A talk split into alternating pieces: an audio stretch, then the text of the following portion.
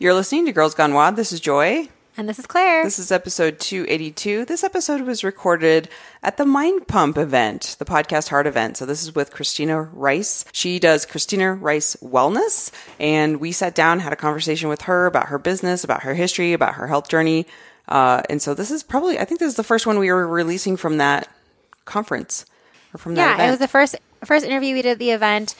Um, Christina is great. She has a really interesting story about advocating for her own health and going through years and years and years of health struggles and having to go through multiple different doctors and you know still finally just having to kind of take control of her own situation. And she now tries to help other people advocate for themselves and also just shares her wellness tips and shares um, the different things that have worked for her at christinaricewellness.com so you can check out her website you can check her out um, all over all over the instagrams and all, all of the kind Instagram, social media, and she's been on the Mind Pump uh, podcast quite a few times. So we got to hang out with her over the weekend. So it was really cool to get to know her in addition to interviewing her on the show. Um, and it was also just nice to have another chick at the podcast event. So we had a good time with her. So I hope you guys enjoy this episode. This was with Christina Rice. Oh my gosh. Oh. Hey Sal, don't be jelly. Hey, Do you wanna do you come in? need something from me? No, no, I'm good. do you need Something? He's always stalking me. Well, it, You get your, mimo- you get your mimosa? no, I might need a refill. don't. No, I want hot water for my for my lion's mane. Your lion's mane. Yes. Um, Christina.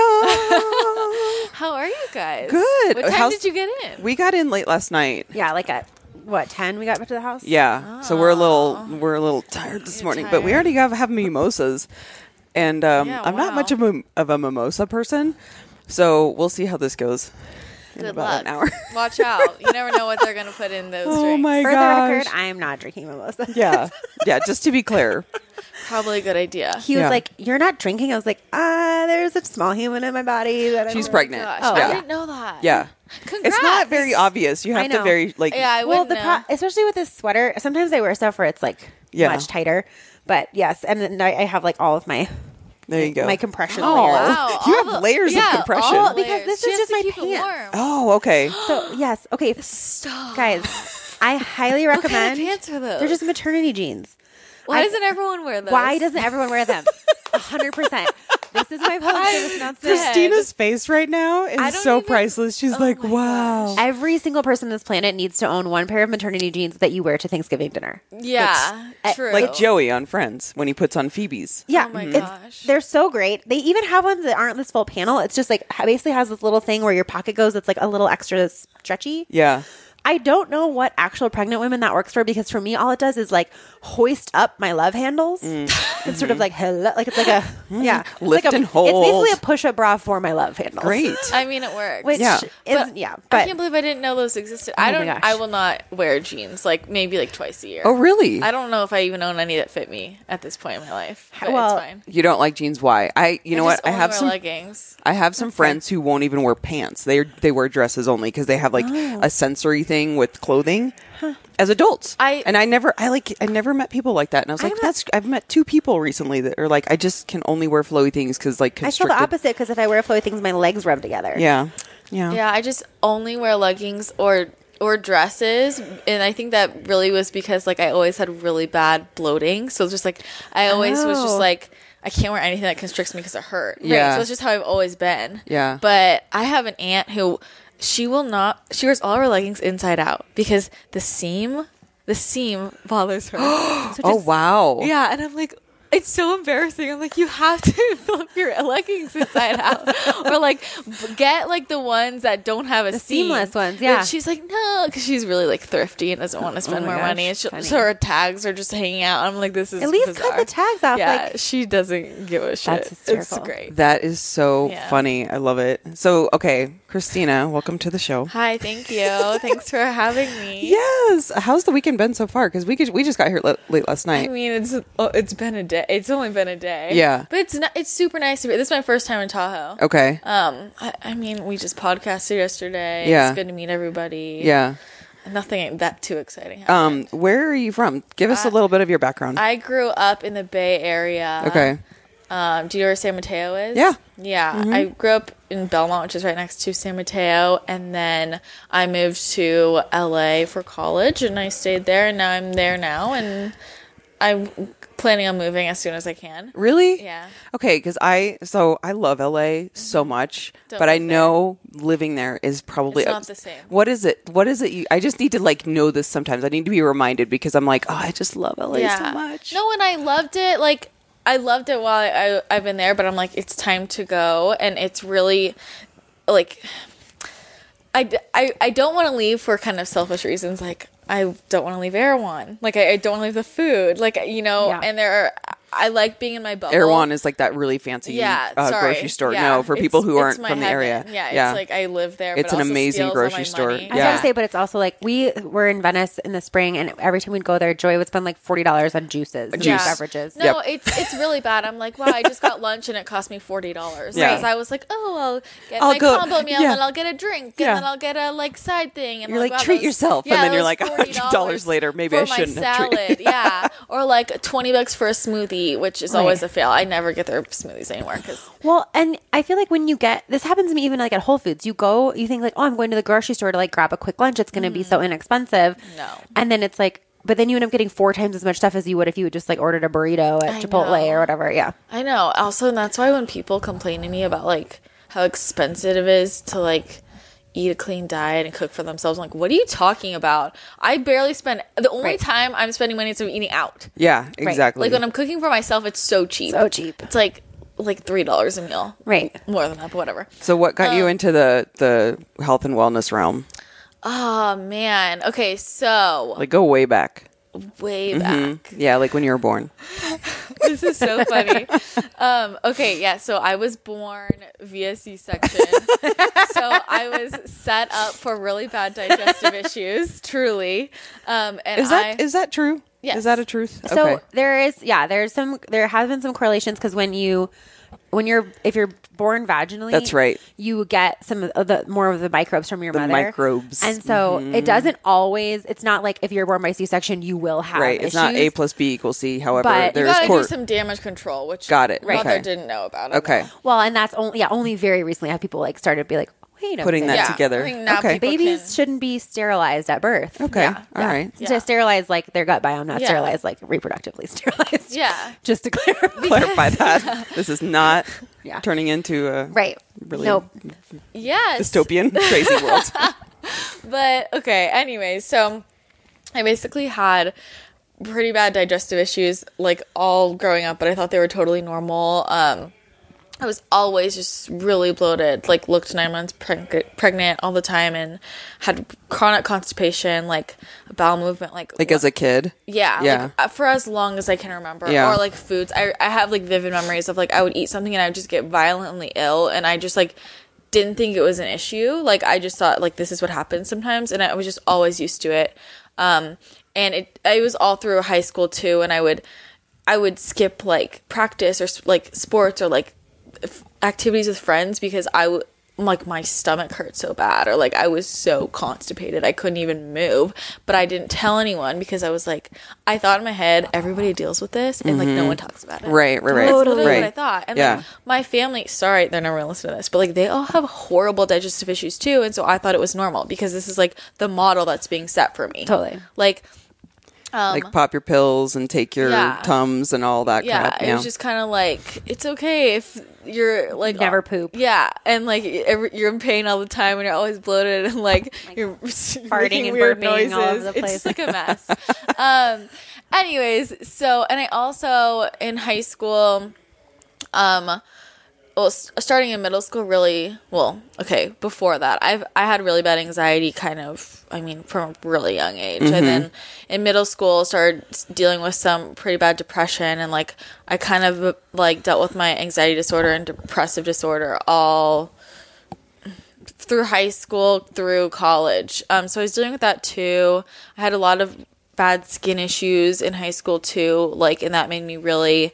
I had no confidence in myself, and I was I went on all these different antibiotics to try and fix that, and it was just a mess. Um, So like I- little did you know you were just adding I'm the problem. building things. Yeah. I'm like I was like living off of five hour energy and like t- taking like twelve Advil a day and like I don't even know what was happening. Yeah, when we were younger, you, you just don't know. Yeah, you don't know, like- so you're like, oh, this must work. Like Claire and I were just talking about this yesterday of like caffeine, and we were kind of joking about the five hour energies at the gas station. I was like, you want a five hour energy, Claire? And I mean, was joking. I used to 'cause, stock them in my locker, and- and, everyone knew. People Yeah. would come to me to pick up a five hour because I would have two or three a day. Oh my gosh. Yeah. I just remember taking um, ripped fuel in college to stay awake. Oh God. Plus coffee. I remember one day my brain was buzzing. I literally felt my brain like going, Yeah, it's scary. and I was like, "Okay, this is dangerous." I yeah, feel my cells moving. So um, yeah, I feel like feel them moving.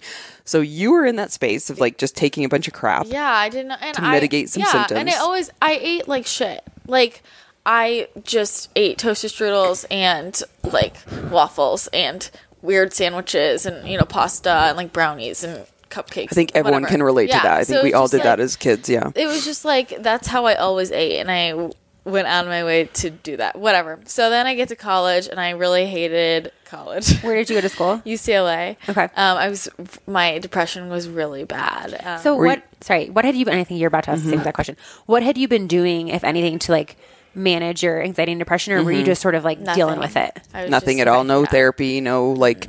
Okay. Mm-hmm. Did, had you told? Had you told anybody that you had like anxiety and depression feelings, or you just were like, And "This is"? you may not I have even mean, known I what it was. No, I didn't really know what it was. Like I, I during I, I knew that there was a big problem, but I felt like no one cared. Yeah. Did you um, also feel that same kind of way of like, well, everyone must just deal with this too? Like the same thing with your digestive. No, system? I knew that it was like beyond me. Like I knew like it was not normal, but I just Yeah. didn't know what to do because I I wanted my parents to be like, "Are you okay?" right. I wanted someone to reach out To reach me, out, yeah. and no one did. Yeah. and I was just waiting there. And when you're like a high school girl, like yeah, one plus one is not equal to emotionally at Yeah. all. Yeah, exactly. And I mean, I remember like anytime I did express uh how I was feeling, it was kind of just like buck up. Like you're to be okay. Yeah. Everyone has to go through this. Yeah. You know, like and, and with the anxiety, I know my parents got really frustrated cuz from a young age like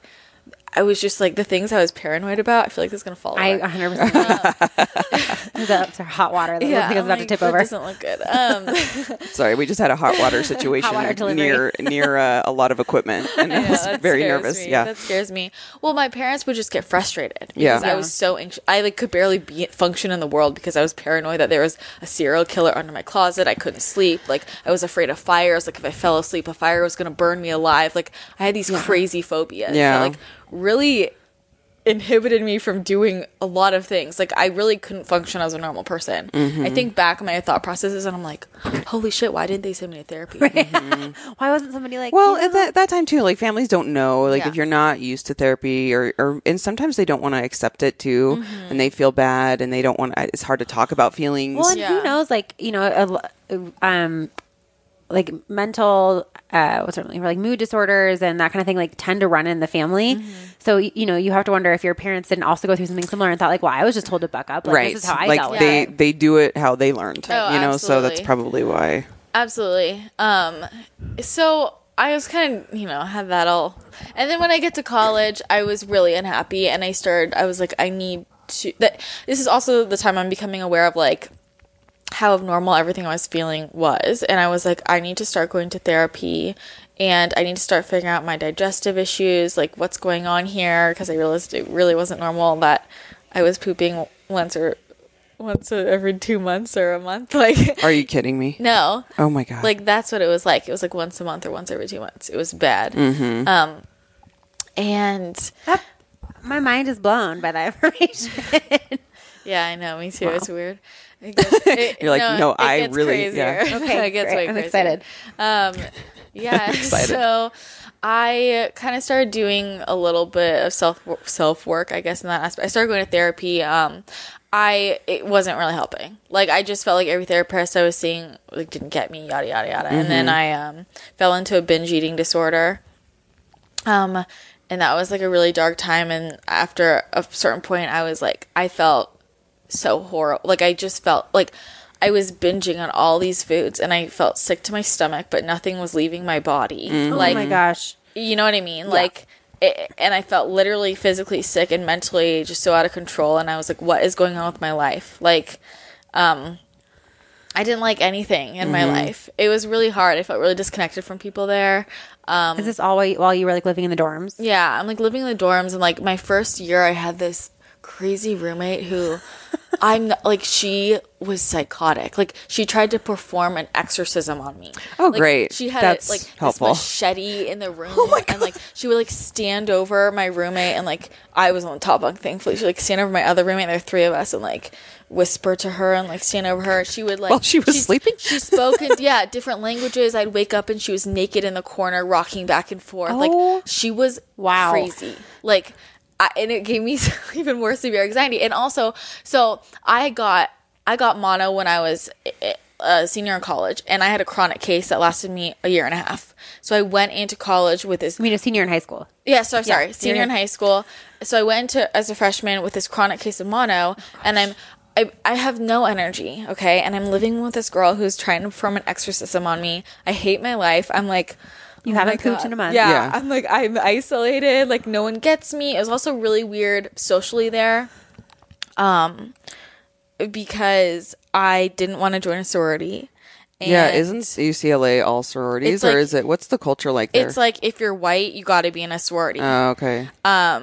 And the sorority people like the sorority girls didn't want to talk to me because i wasn't in a sorority. Weren't in a i was like this is literally bizarre like i remember Yeah. making a friend and then like later she was like a few classes in she was like oh what sorority are you in? And i was like oh i'm not in one. And she's like oh.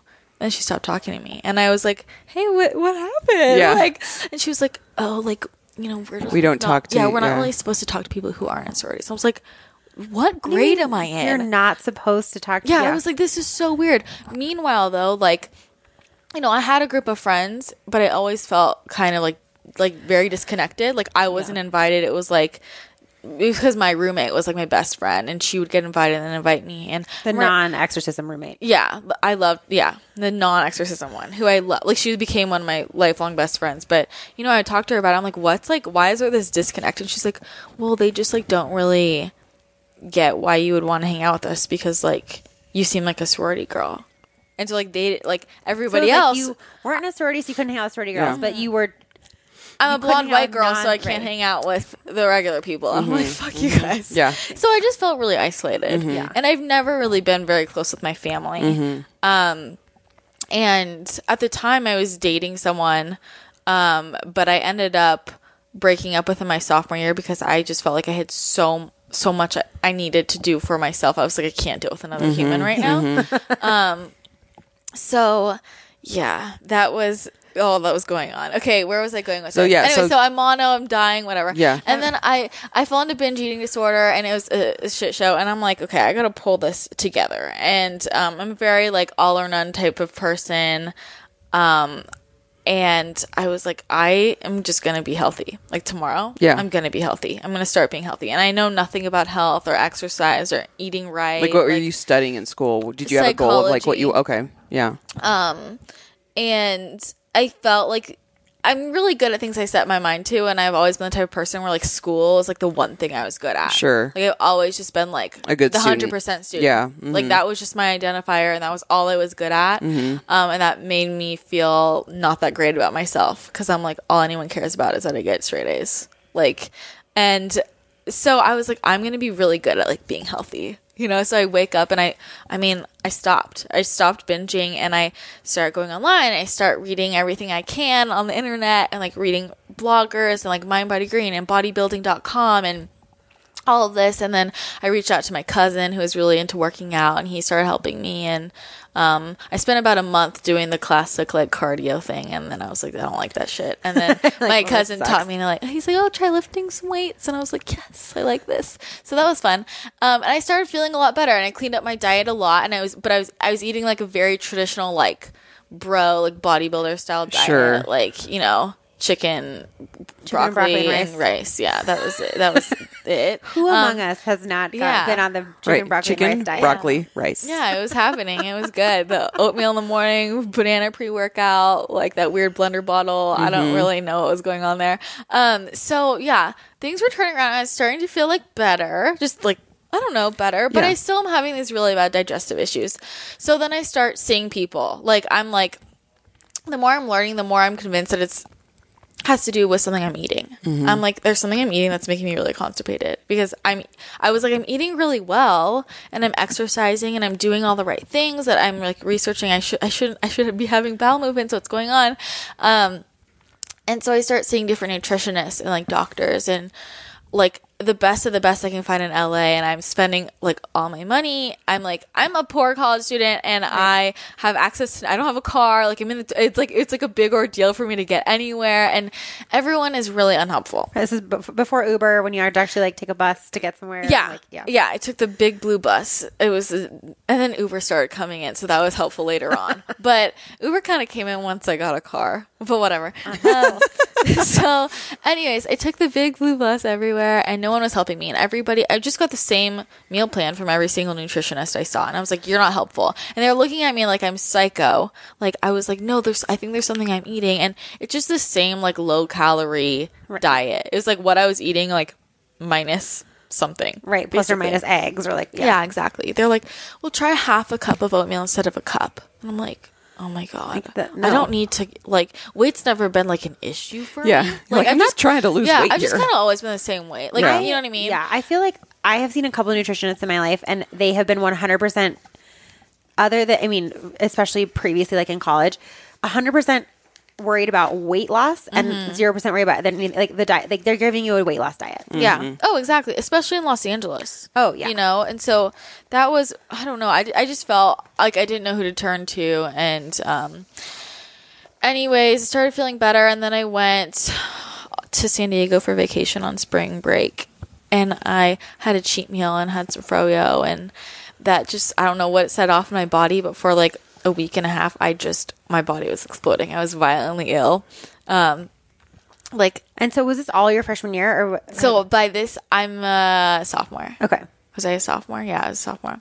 Um, I I get violently ill, and like, like every which way. Can't leave my bathroom, and I have a roommate. You know, I'm in the dorm still. Um, Oh my gosh. it was really I was really scared. I couldn't keep anything down. Like I couldn't move. Um, and it wasn't stopping. And uh, there came like a point where for like an hour I wasn't throwing up, and so I made my way down to the student health center and the guy was a total dick and just told me that I was pregnant and was laughing at me, making pooping jokes. And I was like, "Are you?" He's like, "The only test I'm going to give you is a pregnancy test because I think you're pregnant." And I was like, "I'm a literally like." there's Where was this? no like way. at a health center? Yeah, Like the the Ashton at health center? UCLA. Lovely. Yeah, which is notoriously the Terrible. worst, the worst place ever. But I didn't know what else to do, and I was like, "This is no help." I mean, I mean, it made me take a pregnancy test, obviously negative. So I go back up, and I kind of the same thing happened like every other like break I got in excreting everything from my body. I went down to the health center because they always set you up with a new doctor, and every single person was just like, "There's nothing I can do." Someone else ran me for STDs, and then someone gosh. else told me just to take some Metamucil. I'm like, like- I am violently ill. I can't keep anything down. like, extra fiber is not what I need. Yeah. What STD causes like raging, vomiting, and I diarrhea? have no idea. I mean, I I'm not an STD expert, but she seemed to think that was the answer. Um, Oh my gosh. so then that weekend, my parents came down because it was actually my birthday, and I was just I've never been so bloated in my, in so much pain in my life, and like my parent, my mom, I could tell was really scared because, and they were pissed because they came down and all I could do all weekend was stay in the bathroom. Like I was just laying on the floor, like I slept in the bathroom. Um, and then she ended up taking me to urgent care, Yeah. but by this point it had been like nine days, and I finally By this point, stopped. you should have gone to the ER a week Yeah, ago. right. I know. Yeah. It, it finally stopped, but like my stomach was like bigger than it ever had been. I just I felt like horrible. I was like, I, and at at, the, at urgent care. Um, this was the first doctor who like actually took me seriously, and he's like, "I'm gonna run blood work and like um, test you for like I don't know all these things." And he was like, "I really think you should stop eating gluten and dairy." And I was like, "All right, cool," because I was kind of already like on that path anyways, just with like everything I was learning. You were starting to learn more, yeah. And I had actually like I've been slowly cutting out dairy for a while because I realized like actually in high school that dairy was making me break out a lot. Um, so I kind of like you know had come off that a bit, but then I was like very ready to just leave gluten aside. Um, I just wanted someone to tell me to do it.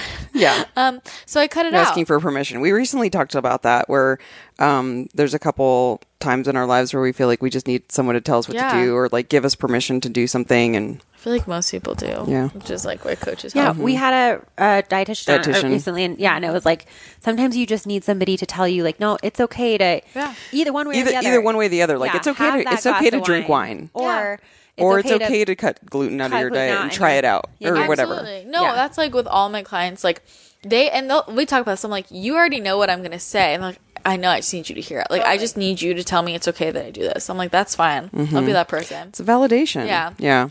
Um, so this doctor tells you and then you start on a path and So I, you know, I cut out gluten and dairy, and like two weeks into that, I I feel cognitively so much different. Like I've had so much more energy. I was I could think more clearly, and I didn't have to wear glasses anymore. My vision got, got better. Um, I my joint started stopped hurting. I had always had really bad joint pain, um, and I thought that just like well, it does like run in my family, but it went away after I went off the gluten, and I was like, so like shit significant significantly yeah, better. very yeah. noticeable. And it was very weird. It was like I remember like waking up one day and like walking to class and I was like, I feel like a superhuman. Like Yeah. you know? Oh And my gosh! And were you like, is this how everyone's been feeling this whole yeah. Like, I didn't realize like how shitty I had been feeling. Yet I'm still ever since that whole episode, it's like my digestion isn't working. Like it. it. was it was just worse than ever before. Well, you had probably like pooped out all your microbes. Yeah, I'm like, oh, I don't, I don't even know what was. I don't think I've, I've ever even had microbes in there. Right. Basically. Um. Anyways, so then I start seeing more people, like, and I'm like, this is serious. More Like, professionals yeah, to more tell you. Yeah. yeah, Yeah. spending more money, and then um, I, I. so basically, finally, no one's helping me, and I find a really great acupuncturist, and she finally gives me a stool test and finds out I have candida overgrowth, and I'm like, awesome, something here. This is it. But you're starting to finally get answers. Yeah. Yeah. so she puts me on this anti-candida diet and like some antifungals. Which is intense, right? Anti candida is like no sugar or carbs, like at all. Yeah, it's like no very carbs. keto. Yeah, it's very, and I took it very seriously, and I also didn't know, really didn't know what I was doing because Mm-hmm. like, I went, just cut all my carbs, but I still wasn't eating burns up all your fat. Just Carbs. burns up all your carbs. Yeah. um, no, and I I wasn't adding any fat, so I was like, I, I didn't know anything about like eating So you were fat, basically, just eating straight Because I went from like eating like bodybuilder diet to like Totally. no cut out all carbs. That's Like, what I did, you know. Chicken. Yeah, basically like chicken and like Brussels sprouts and asparagus. It was like what was happening. Um and at, it it was the okay for like the first two weeks I was dying. I had like, do you know what a Herxheimer reaction is? No. So a lot of times when people like, go through like um their first few weeks of like a candida protocol, like all every all the tox everything's dying in there, and it releases Oh, all gosh. these toxins in your body, and it can cause basically like flu like symptoms, and so you just feel like you have this horrible flu, like brain fog, weakness, like I could barely get out of bed. So you like- get it gets worse before it gets better. yeah, basically, as everything's dying, it's just releasing all this toxicity throughout your body. Great. Um, and you just feel it all at once, and it can be it's it, not everybody gets it, but kind of like if you have a really bad case, it's probably going to be a really bad detox reaction. Yeah. Um, well, and you theoretically have had this now for yeah, most God- of your yeah. life. Yeah, exactly. And it's also really bad for people who are going. I mean, I can't even imagine if I was trying to go from a standard American diet to to a candida diet overnight. But like, if someone is going from like a, a standard diet to like super low carb, that in itself because that's going to give you like low carb flu plus like this Herxheimer reaction, Yeah. which is like you want to die. Horrible, yeah. You know.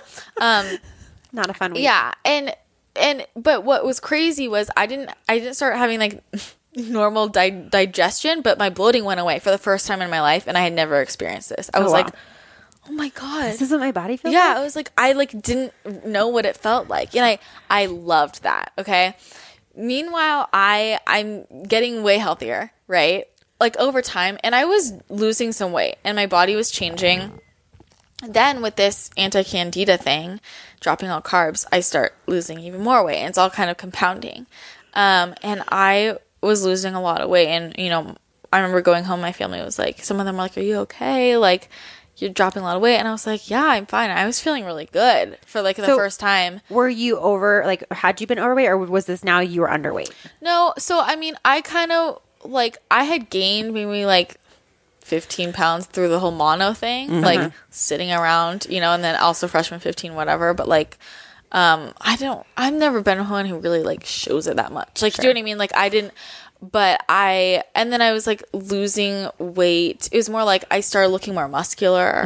Um, I was, it was more like, you know, changing things It's just- around. yeah, You know? mhm. But I never had like a weight Yeah. issue. I, but I mean, like as a woman, I I was always like self conscious. Oh, I have pudge, like, and the bloating. You know what I mean? You're just like, uh, It just no matter doesn't feel what your body is, Right, you always think that you need to lose weight because like weight loss is, Especially is when you're in healthy, college, right? yeah. Right. Yeah. So it wasn't ever. I never was like I'm overweight, but I was always especially- like, oh, I should lose. You know, like Isn't everyone on that? Like, I'm j- not saying isn't everyone now, but like at, at some point in their Yeah. life, they Well, always you, and you're, if you're, like- always on the goal of losing. weight. yeah, You're 'cause you 20 think that years means old, healthy. like living in LA. Yeah, Like, Yeah.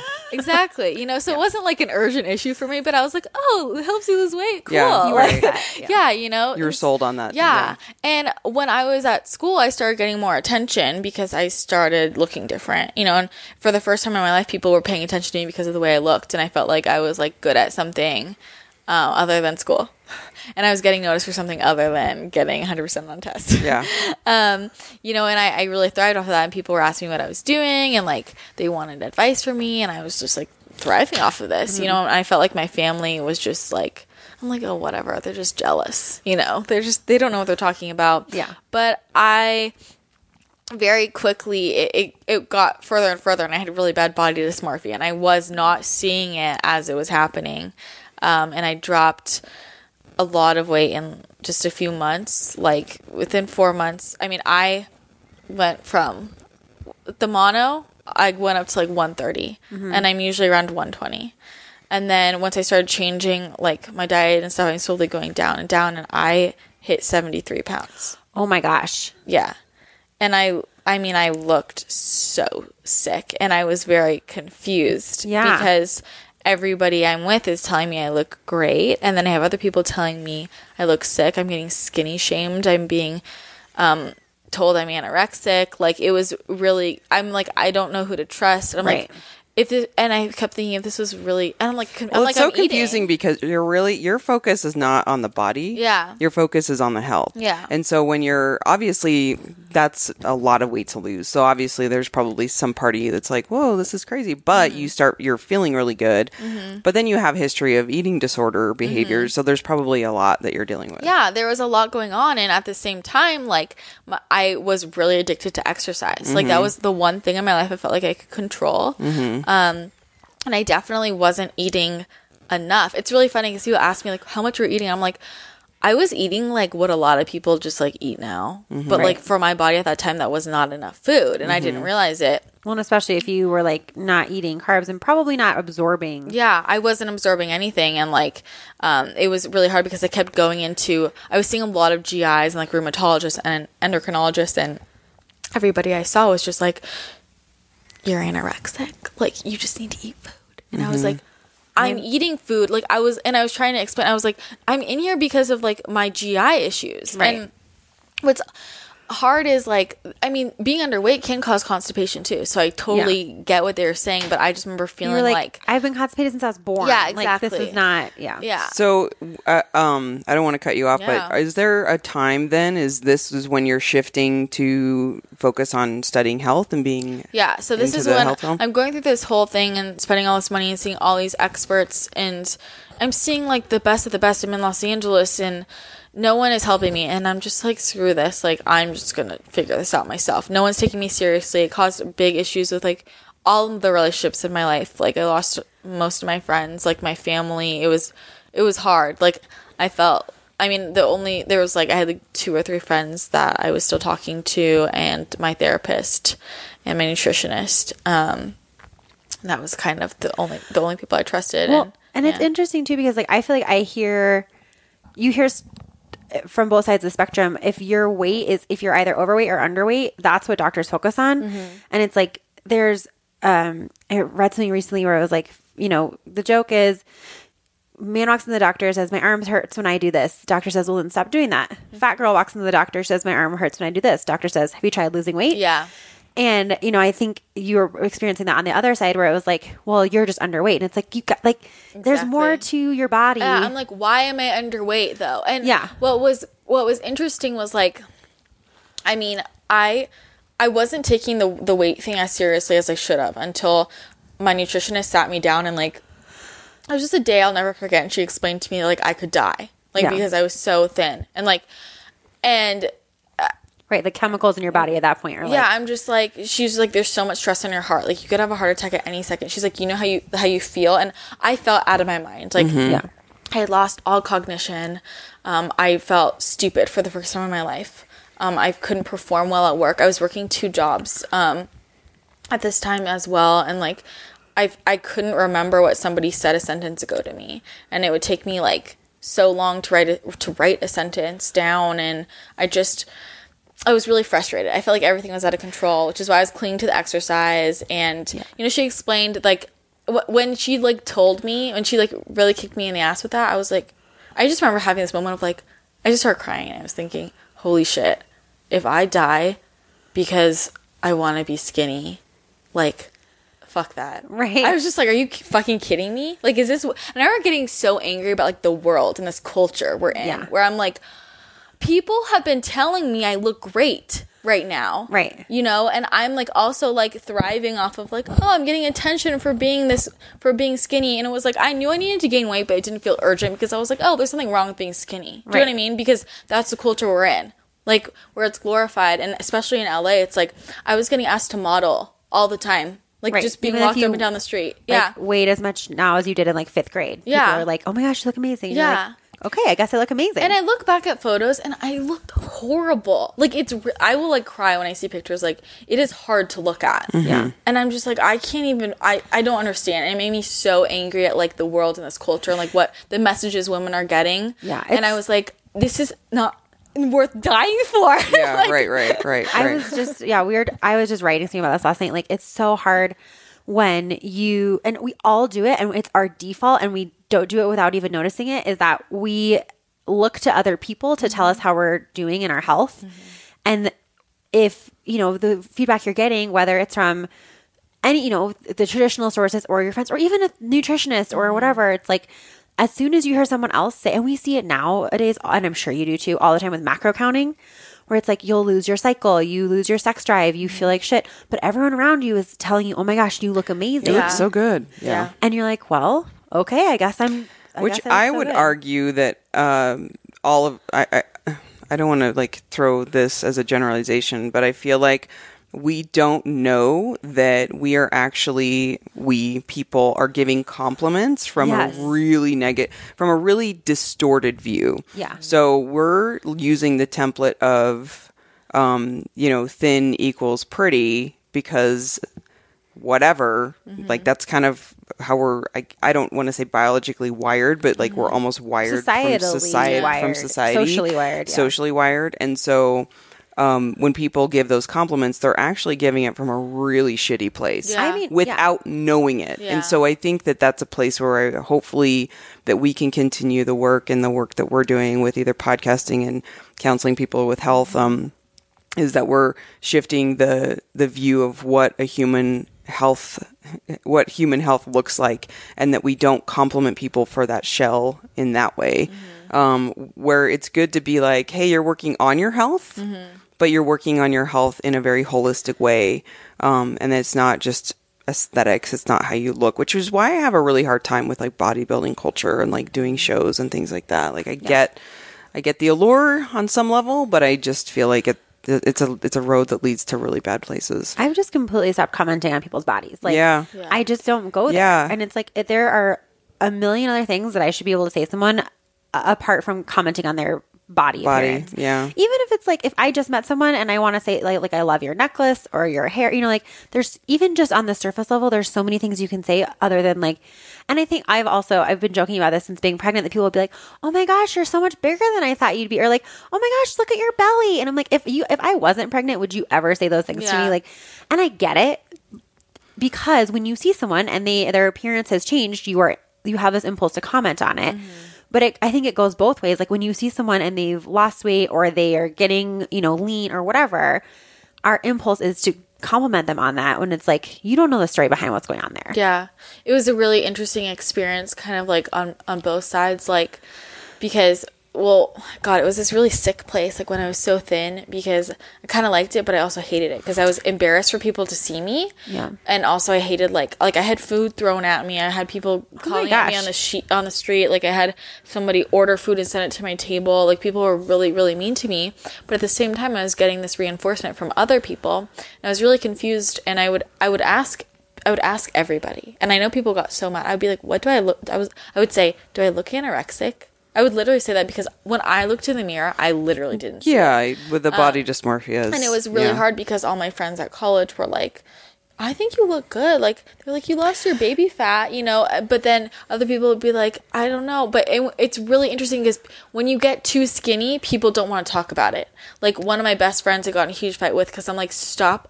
Everyone was avoiding the elephant in the room when they saw me. Like either either somebody had a really fucked up perception of what being good looks like and they were telling me I looked good or they didn't want to bring it up because it's awkward so they just avoided it you know So uh, let me tie some things together really quick. So you have you have a, you're kind of born with all of these health issues, Mm-hmm. right? Which kind of leads you down this path of like feeling really bad, and then you want to find out what's wrong with you, and so you go to all these practitioners, and you go down this new diet, and then do you feel like that this like this whole trajectory kind of set you up to have an eating disorder? Like, do you feel like all of these things were like they're always just in Yeah. your face? Like, how could you not have? something I so mean, severe like yeah. it turned into something like really bad and like how could you not um like struggle with that crap Yeah, when it's in your face constantly i think that like i think everybody has had some type of disorder eating in their life whether or not it's a an eating disorder like and people don't like when i say that but i'm like i literally never met somebody who hasn't had some type of disordered eating behavior man or woman i've Mm-hmm. Or- literally or I would- most people I- don't recognize I it. would say if it's not in the spectrum of disordered eating, I would say it's definitely in the realm of a very complicated relationship with food. Yeah. I think we have a very, I think food is just a very emotional thing. It's something Mm-hmm. that starts when we're really young um, with how it's really presented Mm-hmm. in the household, in your life. Um, and it could either, you know, just depending on the stars aligned of where your personality falls, Yeah. that of where you take it.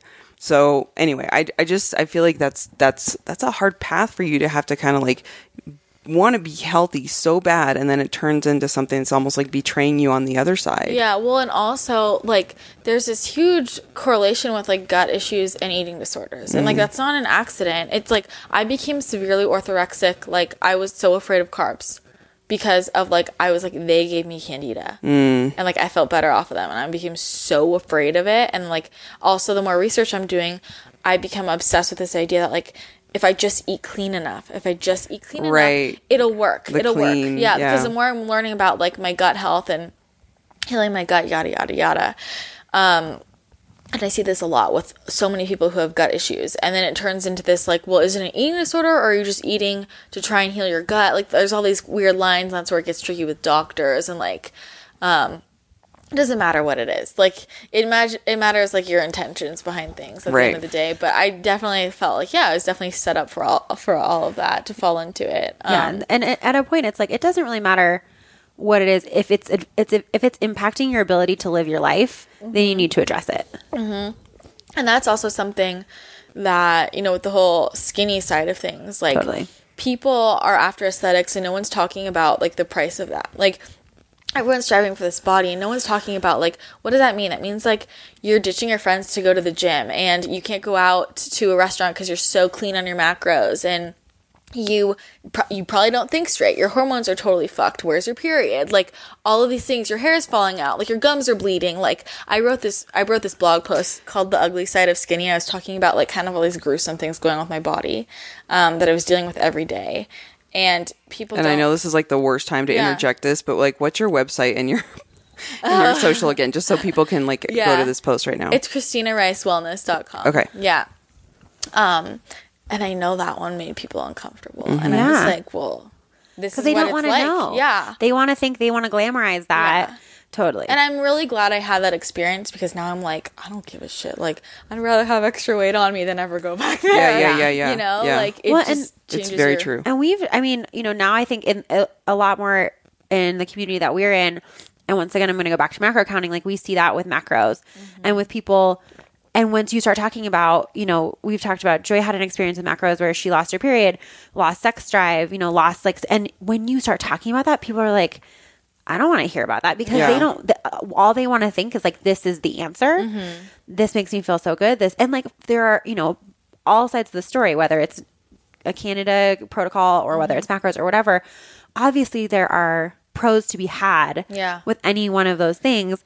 But quickly the switch can flip before you even realize it. And then all of a sudden you're normalizing these things like not having a period. Yeah. Mm-hmm. And it's like, Yeah, you you yeah. It's Yeah. very much that disordered pattern of you justify everything because Yeah.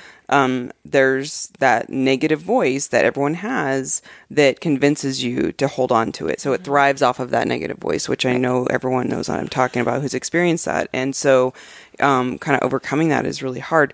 Um, because I want to make sure we get into this too. Like, I really want to talk about your like your brand now, Mm-hmm. um, and go into like what your mission is around what you you've developed and how you want to help people. And Yeah. Well, kind of how you got out of, I know you're heading towards that. yeah, Yeah, I mean, I kind of just like was trying to do my own research. Um, Yeah. And, so I'm at this point, you're still like 75 pounds. yeah, and I be I was like, I need to heal my gut. I think that's Yeah. at, the- at the root of this, and no one believes me. And I finally, like, my nutritionist finally let me like go paleo, and I was showing her all this re- like not even research, all these like things about autoimmune paleo and like grains, like what's can do to your gut. And she's like, I really don't think that being more restrictive is gonna help you. And I'm like.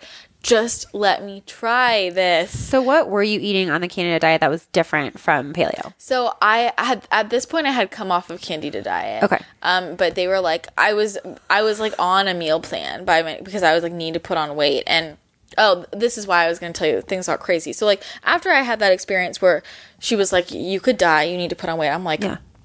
all right I'm this is my job and I was just eating like a lot of And food. it's so interesting to hear you continually describe like once someone gives you a task, you're like, I'm on it. I'm yeah, on it, because yeah. I was so determined at this point. I'm You like, needed someone to just, I'm like, are you like- kidding me? Like I will do anything. Here's the other thing about that, which I love Yeah. Mm-hmm. about all of us as humans, is that when someone else tells you to do it, it takes the pressure off of you. Mm-hmm. Absolutely. And then you're not at fault Exactly. if something happens. It's kind of like, all right, cool. So like you just need to tell me what to do and I'll do it. Totally. And then that onus is kind of on them because they're the one like kind of holding the reins. Yeah. Which I think is so valuable for a lot of things in life. Mm-hmm. And so I mean, if that's what works and gets us on the right path, so then it's almost like they can be the confidence for us for a while. Yeah, and like I like I mentioned before, I'm such a perfectionist, and like I want to be the best at any task I'm given. So if someone gives me a task, I'm like, all right, I'm literally going to be a student here. Yeah. And it's interesting that even though you felt very strongly that paleo, going paleo and autoimmune paleo was like what you needed, you wouldn't do it until your nutritionist gave you the green light.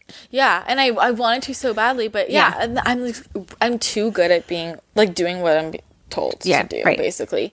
But anyway, so I after she told me that, I was like, I'm going to eat a shit ton of food, and so I'm like, I am eating like a lot, and I I was still dropping weight. Like, and that's how that is what really scared me because I was like, Oh, this yeah. isn't Because you're I- like, that made wait. it so yeah. I was like, this isn't a food thing, which I really, I kind of didn't really think. I mean, I, I knew I, I was like, yeah, I can eat more, but I wasn't convinced it was a food thing, really. Besides, I was like, this is a gut thing, you know, and that affirmed it for me. Like, Your I'm body's literally so not much food. Yeah. absorbing the food I you're eating. was eating seven to eight thousand calories a day. Oh my god. And like nothing is happening. Are you pooping at this point? I need an update on your we need to know poop. No. Still no, poop. No pooping. No okay. pooping. Where is the poop No going? consistent pooping. The pooping. pooping is just never. Gonna Yeah, happen. where is it going? Where's the food? Waste has to Well, and leave your body. That was what was scary. And my parents were like, my parents were really nervous, and my sister was like, I heard this girl like has a hole in her small intestine, and all all poop was floating through her body, and like maybe we Old should get, Old wives' tale, yeah. maybe we should get. I don't think poop can float in your Get your body. small Is that a, is that tr- I don't know? And know. that's what was scary. Like I would eat with my parent. Like my parents were helping me cook because I couldn't keep up with all the food, and I would sit there and like eat a chicken at dinner. I'd eat a chicken, and they'd be like, "Did you poop?" And I was like, "No." And they're like, "Where is it going?" And I'm like, "I don't know." I really don't know. yeah, I This is not supposed to be a closed system. yeah, I like still don't understand. One in, one out. Honestly, Yeah. I'm like, I don't know, but I, I mean, I was, I was eating, you know, um, and so that was really frightening to me because at this point, I feel like I was like, I'm gonna die. I was like, there's nothing I can do because I'm eating and I'm, I'm gonna die. Like that's how I felt. Um, And it should have been such like a simple solution. Yeah. Like, Yeah, losing at this weight, point, you're- eating. yeah. Yeah, exactly. And I feel like in the same, like you need to lose weight, just stop eating. You need to gain weight, just start eating. It's like there's more to it. than yeah, that. and that's why when people are like it's just calories and calories. I'm like, oh my god, you don't know me. You don't know me. Yeah. You don't know me. Yeah. Yeah. so. Right.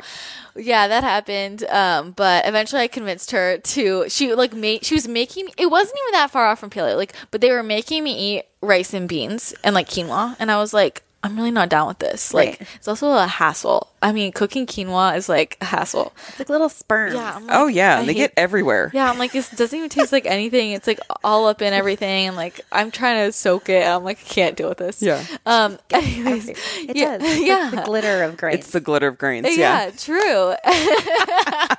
I love it. But so I, she was like, okay, fine.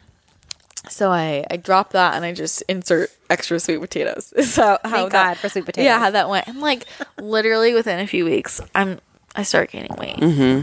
And I was like, yeah, bitch, that's what I thought told you. Like You're like, I knew this the whole time. yeah.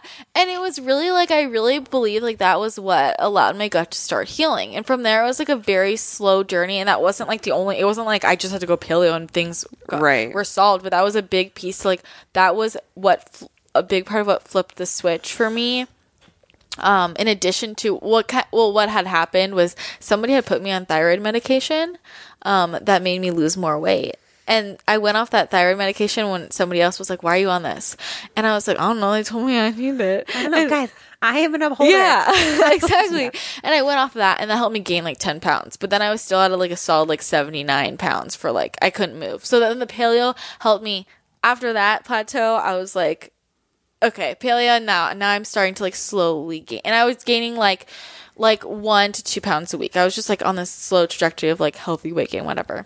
Um, but yeah, that was a really that was a game changer for me, and I just became obsessed with like this whole idea of like nutrition can heal you, and like like going back to like a whole paleo primal lifestyle, and from there I start getting more into like changing everything in my life, like products, toxic products, um, and you know walking more being more active like just all these things. And like at that point too i had i had like i had quit exercise completely to like overcome my exercise addiction. And i was just like getting more in touch with myself. I did a lot more like self work i was doing like intense meditation every day. And like it was very much time for me. Like i dropped out mm-hmm. of college during that time Oh, wow. to, to like To, like, focus and really get this- yeah. and i was also going i didn't have time to go to school honestly. Like it was really hard for me to drop out for that long. But like I can imagine just the way you've described Yeah. yourself up to this point that that would have been Yeah, well, such a hard- yeah, that definitely like wasn't my decision. Like I had to be forced into Yeah. that situation. Uh, but looking back, it was the best thing that ever could have happened to me. And like I, but I was going to doctors' appointments literally from eight to five every day. Wow. Like that's what I was doing, you know. And I didn't have time. Like so, I quit my jobs. I quit school, um, and focused on that. And I needed it, you know. So I had to take a personality shift, and it really like made me reevaluate what was important to me in my life, Mm-hmm. which no longer was my body. And, Like I was like, I literally don't give a fuck what anyone thinks about me anymore. Thank God I had that. I'm like, I feel really happy that I had that whole experience when I was so young. yeah. So I think people waste a lot of time Mm-hmm. People throughout their go their whole whole life. life, go their whole lives and Yeah. never have that. Shift. Yeah, and I'm like, I'm, I, f- I'm glad I'm free of that, honestly. Um, but yeah, so then things started turning around from there, like, um, and eventually I was like slowly gaining weight, but I'm still having digestive issues, and eventually I started working, um, for a, b- a blogger in LA. Um, and she connected me with her functional medicine doctor, and he was like the like the he was amazing and like really he was like everything you're saying makes sense. I know why this happened. You were totally right. You absolutely should be eating paleo. Um, i'm gonna do all these tests and i went in there with i would go into every doc- doctors hated me. I'd go in there Oh, with this 'cause you had all your big files. binder. Yeah, i had my like- binder and i'd say i want this test this test this test. I want you to do that. Like can you get me this? Like and everything they would say to me i would throw something back you know and i would mm-hmm. suggest things Because and- by now you've been doing this for years, and you're like, Yeah. Yeah. I'm sick of people telling me to just take a pregnancy Yeah, test. and Yeah. especially with healthcare, like you need you're your own health advocate. Like, Absolutely. You have to do that. And the number of GIs that I saw who I'm like, why do I know more about this than you? Like, why do I? And the number of GIs who told me SIBO isn't real, I wanted to shoot myself in the face. I was like, it's very real. Anyway, so this FMD was great. And like, I had a bad case of SIBO that came back and like other gut dysbiosis. And so he helped me um, get over that and like start working on hormone stuff. My hormones were bad. I finally I had been on birth control the whole time, which was also I mean, I never lost my period because you because I was birth on birth control. Wow. Isn't that crazy? So it, like masked a yeah. Really bad. So also for me, think like me, I have this horrible body dysmorphia. I'm like, I still have my period. I'm fine, yeah. And I had, I literally had no. I'm researching all this stuff about gut health and like, but I didn't spend one second looking at like what does birth control do to your body. Like that was just like I, Yeah. I take it every day. I didn't think twice about it. How many people do you know though of your friends and uh, like who are in now in their you know like kind of late twenties to probably all the way through early forties who have literally been on birth control for as long as, as I they've know, had a cycle? and it scares me. I went on birth control was put on birth control when I was thirteen wow. because at like because my periods weren't regular from day one. They were like, well, we'll just put you on birth control. Mm-hmm. Yeah. and it was like I was on birth control for ten years. Wow. Yeah. Well, mine. So, So my period was never regular, and I, I was begging my mom to let me go on it to regulate it because Yeah. I hated not knowing when it was going to come. Um, and she wouldn't let me go on it, and I don't even know why. I just know she didn't like it. But then I eventually She's went like, on you're it. gonna have sex. yeah, I, I went on it once I was older and like I had a serious boyfriend, whatever. And so thankfully I wasn't on it like forever. I was only on it for like three years, but it still fucked me up. Yeah, you I mean, I just, but I, I think like people only now are people realizing like, huh, being on hormones every day for Mm-hmm. years and years might not be Might not be great the best thing for you. Yeah, well, it's just the norm, and doctors give it Totally out the like candy. Yes. Mm-hmm. Every problem, acne, birth control. Yeah. I mean, you know, like a Cramps, dysregulated birth period. control, Yeah, yeah. Uh, they're like, this will prevent you from getting cancer. I'm like, I'm so confused, but I will take it. yeah, like okay, great. They make it sound like this magical pill. Yeah. Um, and what's so funny, this is a random story. When I was growing up, my mom was on the pill, and I remember being really young and being like, "What's that pill you take every day?" And she'd go, "Oh, these are my my soft pills." And I was like, "What?" And she's like, "My soft pills." Like, what do you mean? She's like, they make my skin really soft. she didn't want me to know what they were. I was like four. I was like four. And so like kind of growing up, I kind of always had this association like, oh, birth and as I got older I, I knew what they were. Yeah. I was like, oh, birth control pills like make, Make your, your skin, skin soft. and Yeah. soft. You know what I mean? Like these associations. is Yeah. So Um, and even the other day, I brought that up to her. I was like, "Do you remember when you told me those were called soft pills?" And she was like, "Did I?" I was like, "She was like, I don't even remember." And I was like, "That stuck with me." Like, not only did you, I've been thinking about that every day for 25 yeah, years. exactly, exactly. so that was funny, but yeah, and then kind of from there, it's been like working. I mean, it doesn't end there, but it. I re- I don't. I'm kind of always permanently the mystery case. I'm still dealing with a lot of complicated stuff Well, that like no one about can how- figure out. Yeah. Think Yeah, about how long you had those issues. Mm-hmm. And then, I mean, how long has it been? Like, what, maybe five, seven years that you've really been. it's been like four years. So, yeah, how, so how old are you now? I'm 23. Okay. Oh my gosh. I was sitting here thinking you were like 30. I like, feel you like you don't look 30. 30, by the way, but No. you, I- yeah, I just you, mean, like- you've lived a long life in I a feel short like amount of time. Most yeah. of my friends are like 45, so it's fine. yeah. you know, but yeah, but I mean, I had, I, I felt way better once he helped me get through all that stuff. And I'm figuring out now that a lot of what I'm dealing with is like really high level. Like, no one would figure this out, like getting into genetic testing. But Yeah. I mean, I had another, my candida came back and I had it for a year and a half. And then my SIBO came back and I have, um, thyroid stuff and autoimmune disease components. I fa- I basically found out I like got into like genetic testing, which I think is like pretty much BS for most people. Like, don't worry about it. But then I started kind of connecting dots, and like I also found out I have heavy metal toxicity, and like it won't go away. And I'm like, what's going on? And basically, my body. I have some. Are you familiar with like SNPs and like genetic mutations at all? Mm hmm. So like, you know, people have different SNPs that may or may not be expressed. Like, you know, you can have the gene for something, Like but epigenetics. Yeah, yeah, but you know, just because you have the gene doesn't mean it's going to show up. Um, and so that's why I'm saying like most people don't need to really worry about it unless you're dealing with a health issue. But for me, it ended up helping me connect the dots because I'm like, okay, I have these heavy metals, they won't go away. Candida won't go away. All these other weird health issues also ties in with like history of anxiety and depression. Um, which also going changing my diet and my lifestyle gone. Mm-hmm. Like which is crazy. So me. what? I know people are going to ask this question. Are you seeing a doctor for genetic testing, or are you doing the like 23andMe? I like did it myself and I just recently started working with a doctor because I wanted to run like a ton of like stool tests, like hormone tests, all that. Yeah. Uh, which I can't run myself. Right. Um, but all the genetic stuff, I I just did 23andme myself and did a lot of research and then I have a friend who like is like also knows a lot about this and she was like helping me tie things together. She really helped me connect the dots with all of my SNPs Um and basically my body like I found out like I'm sulfur intolerant and like sulfur is like the main detoxification agent like in your body. Like high sulfur foods are great for detox like supporting the liver all these things.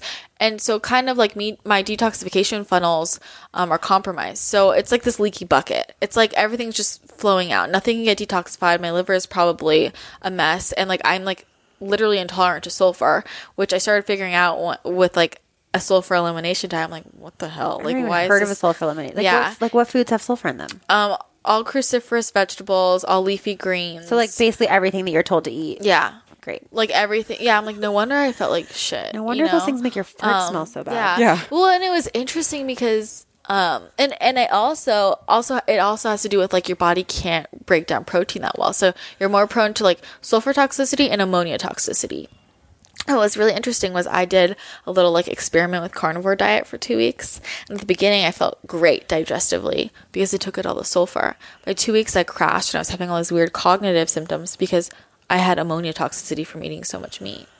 You know? I just can't get behind the carnivore diet. It does not make any sense. Like, I feel like of anything that we can agree on across the board nutrition, like plants are good for eating. I think that people have so many digestive issues. It's like the ultimate elimination diet. Right. And I think that it can be a really helpful elimination diet, but I think that people who stay on carnivore Forever, um, are it, it's a lazy way to mask your symptoms. At the end of the day, when you're using diet like to that level to like take away your symptoms, Right, when you're literally you're not getting eating- to the root of the issue. Totally. Like, okay, if that makes you feel great, awesome. Now we have the information, but like, let's get to the root of the dysfunction so that you Right. can add things back in. Yeah. Like, but I think a lot of people are just they feel good and like, I'll just stay on this forever. I'm like, no, you're just you're masking your symptoms. You're not getting to the root of the issue. Yeah. You know. So, but I think it's a fun experiment and like for Sure. people with severe. For me, it was either like that or elemental diet, and I'm like, well, I I'm not about elemental diet. Like, What even is the elemental diet? so people with like severe gut issues usually, or like cases of SIBO, they'll put people on elemental diet for like a week, and it's basically just like a shake. It's like water with this Oh, pre-made gosh. shake to get you like your nutrients. It's like a liquid diet, and I, I'm like, I can't. Yeah, I mean, don't get me wrong. Like, I appar- well, that sounds terrible, but like, pretty much anything I can get behind trying for like a month. Mm-hmm. But if you're the type of person who's like, I'm only ever eating meat again, I only need meat. yeah, like, I can't. I I'm not don't with it think either. that's true. You know, So, um, I want to wrap up because we're like we could An go for in. another two hours, Oh, yeah, but sorry. um, no, no. don't be sorry. So you're um you're an NTP, Mm-hmm. and what is your like job now, and what do you want to do with your with your brand? Yeah, well, so I was seeing clients one on one for a while, which I really love. Like, I Mm-hmm. just want to be that person that I was looking for. Right. You Which? I I love when people do that, where you're like, I wasn't, I didn't have that person, so I'm going to be that person. for Yeah, and I love being that person for people, and I really love being able to tie together all these things. Like, I feel like there's some aspect of my story that like almost any like person can relate to. Yeah. you know, and like I definitely like I specialize in like gut issues and eating disorders. Mm-hmm. You know, um, and I love working with people. I'm taking, and I I just kind of want to like. You know, I started my podcast in college, and I was just like on this rampage to like cut through the bullshit. I'm Like, guys, this is real health Mm-hmm. Here's the information. truth, yeah. no one. Like, you know what I mean? Like, I'm very into that, and I still am about that and about being your own health advocate. And Yeah. I'm just like, don't even don't trust me either. Like, do your own research. Like, trust no one, trust yourself. Like, fight for yourself, really. Because I think about like if I didn't fight for myself, I probably would have died.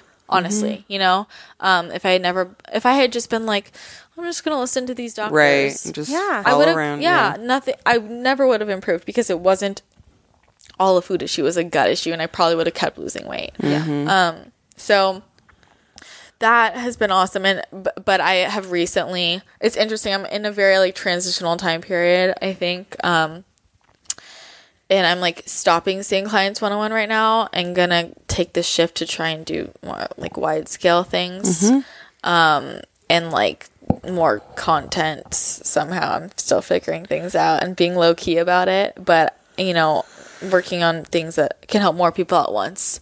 Um, because while I love working with people one on one, I want to reach as many people as possible, and I also really want to drive home this this idea, especially with like my demographic. Like it was interesting for me going through this in college because I'm like looking around me, I'm like, none of you realize what you're doing to yourselves and all these health issues. Like I look back, I'm like, I was set up for this, and I wish I had known the importance of taking care of my health, like took taken that seriously when I was much younger.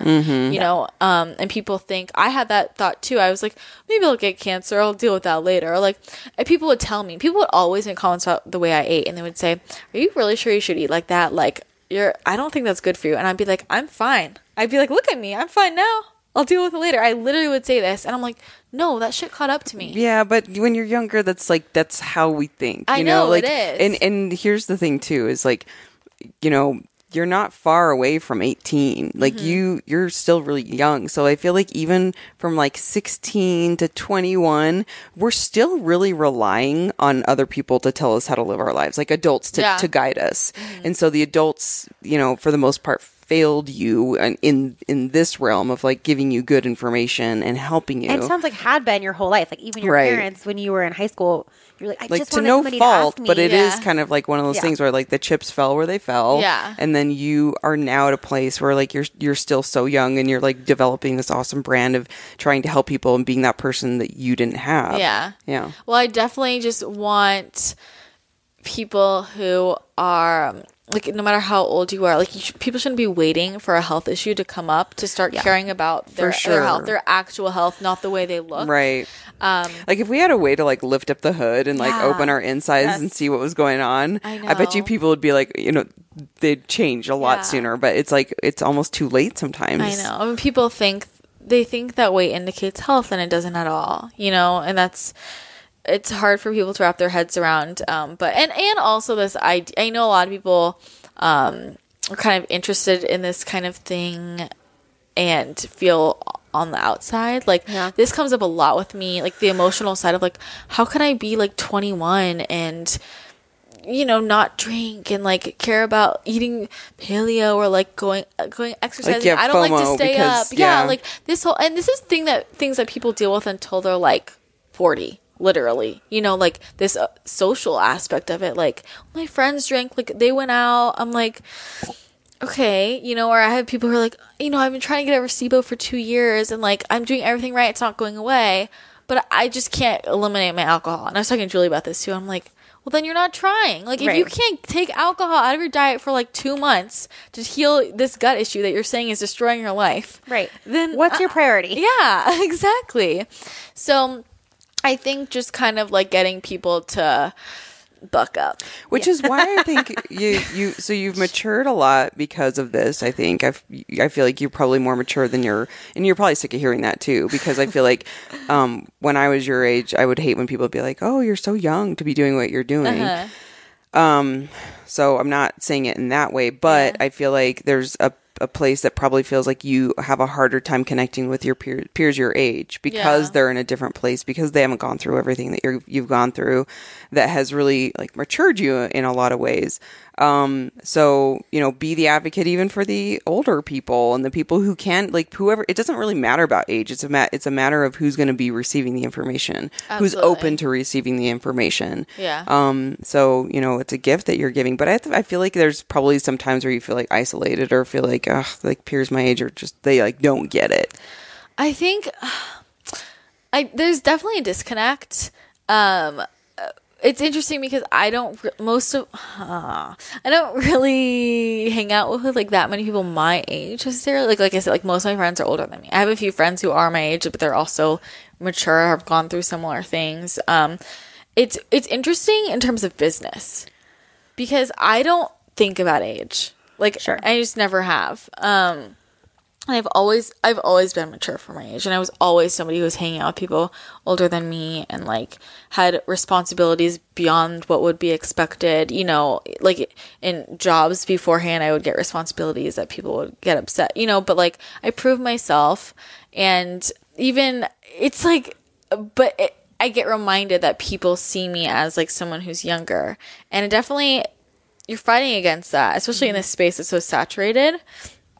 Yeah. Um, because you're just like, Or they're like, what do you know? yeah, yeah, I'm like. You're like, I healed my entire self. Yeah, so that's fine. You know, and like my job isn't to prove myself to anyone. My job is just like be there for people who want to hear it and want to relate to somebody. And like at the end of the day, I just want to be relatable to people and like let them know that like even when you feel like you are in the deepest, darkest hole, like you can get out if you keep mm-hmm. fighting for yourself. Mm-hmm. You know? So with all the information that we're this will be my last question then we can wrap up is like when all the information we have on social media now which is mm-hmm. like blown up in the past 6 years, 7 years. I literally can't with it. Um, all the information that's out there, you know, we have a all most of our listeners are female except for a very special like handful of males and you know who you are and we love you so much. Um the female demographic that we serve is like tw- like mid 20s to like early 40s. And so what do you feel is something that, you know, we as a collective group of women can do better? Stop caring about your what your body looks like and start caring about your actual health. That is really hard to do. I know. It's, really hard to can't do. do it. Just quick, just stop caring. Ready, Yeah. everyone? Deep breath. I mean, but it We is. It's like I mean, we so. But people I need feel to like think hard about all those things that are feeding into that. Like, who are Yeah. you surrounding yourself with? Who are you looking at on social media? It's comparison. To? Who are you listening to? It's like, comparison. You know, and like I think a big a big issue are the relationships in your in your life. Like Mm-hmm. I became so much more aware of like the way people were talking to me and making comments about me and like I mean, a lot of my friendships shifted, changed. Like I lost Yeah. friends, I gained new ones, and I realized like people if their values don't align with yours if the, if your friend is making comments about the way she looks like that's not good for you Mm-hmm. even if she's not saying anything about what what you look Right, like because that's her focus. yeah exactly and then that's making you feel like should i be worried about that too slash Yeah. this subconscious well she thinks that about her like what does she think about me you know Yeah. i have that thought to this day when i see beautiful women ripping themselves apart like i'm fat i'm like well shit she probably thinks i'm obese like you know what i mean like that's Right. how sad it is I have man shoulders. yeah you know, but it, it's cuticles. It's, yeah, My my, nail my nail beds suck. Which they do right now. I've been like putting on chapstick on my cuticles while know we're i talking saw this that whole i time was because like my wow new one my well my I don't have any lotion and it's so dry here that well my cuticles my nail beds suck dry right now. have Um, lotion. um, Hell, that's suck right. my nail beds suck right now.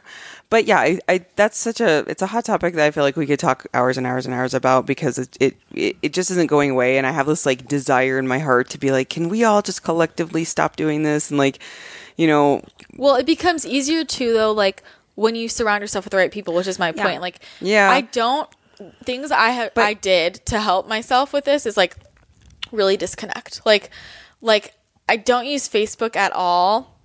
That was a big one, and all of my friends are also in the same emotional space. Like, we don't ever talk about our bodies. Um, I don't. I don't look in the mirror. new rule, don't talk about bodies, don't talk about diets, don't but yeah. the mirror is a big one. Yeah. and that was a big change I made. Yeah. like I don't, I don't really ever see myself in the mirror anymore. Yeah, I, I I, don't don't even- think about it anymore. And I also like, I don't take that many pictures. Like, I don't. Yeah. These are things I don't think about anymore. But at the time, it was a huge shift. Yeah, that's a really good point. Yeah. Especially like taking photos because Yeah. even just like taking photos, what's the first thing you think about when you take a photo of yourself? Well, you're like, how do like, I look? yeah, like Well, when you're like yeah. with a photo, like Even is that just a, now? Like, there's Yeah. been photographers sort of filtering in and out as we've been recording, and I'm like, is my chin down? Mm-hmm. I'm like really self conscious right now because I'm like gaining weight in my face. So I'm like, what position can I be in? you're Well, like you're like sitting like this. It's so funny because we we look like people want to take a good photo of themselves, right? And I'm like, you just took maybe 50 pictures of the exact same moment, yet one of them you think is good, Right. Right, but like you were the same person all 50 Right, times. Like, exactly. how fucked up is that? That you think that like now you look good because you looked good in that picture. Like, Yes, you're the same it's so person. funny, and then your like confidence gets Right. built because If you're like, oh, that that's a good picture of me. oh, Yeah. it looks so good. Whether you have a double chin or not, you're still Yeah. the same person. Yeah. Yeah. And I think it's great to have photos of yourself where like, damn, I look good. But Yeah, like for also sure. if you see like a quote bad picture of yourself, it's not a bad picture, it's just like, oh, whatever. right. Right. Do you know what I mean?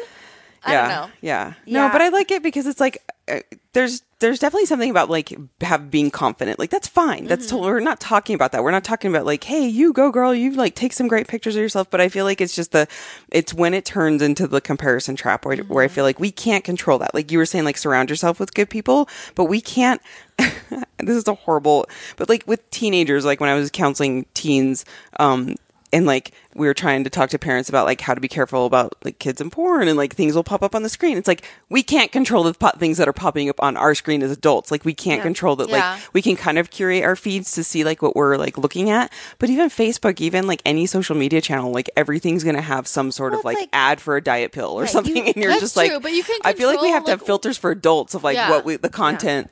But you have to filter it yourself. Like you have to filter Yes. your reaction to it. That's, the That's only way you true. That's hard. Yeah, mm-hmm. It it's is hard. really hard. But like you can follow someone for years and Yeah. it can be all positive. The next thing you know, they're posting a before and after photo, and you're like, Yeah.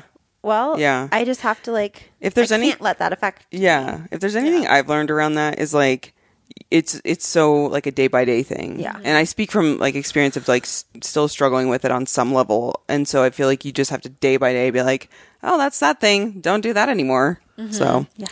Anyway. I, yeah, no, I think it it's weird because I definitely think that whole experience gave me this like emotional detachment from my body. Like I very Mm-hmm. much saw my body as just like this body, you know, and then like I was there, and especially.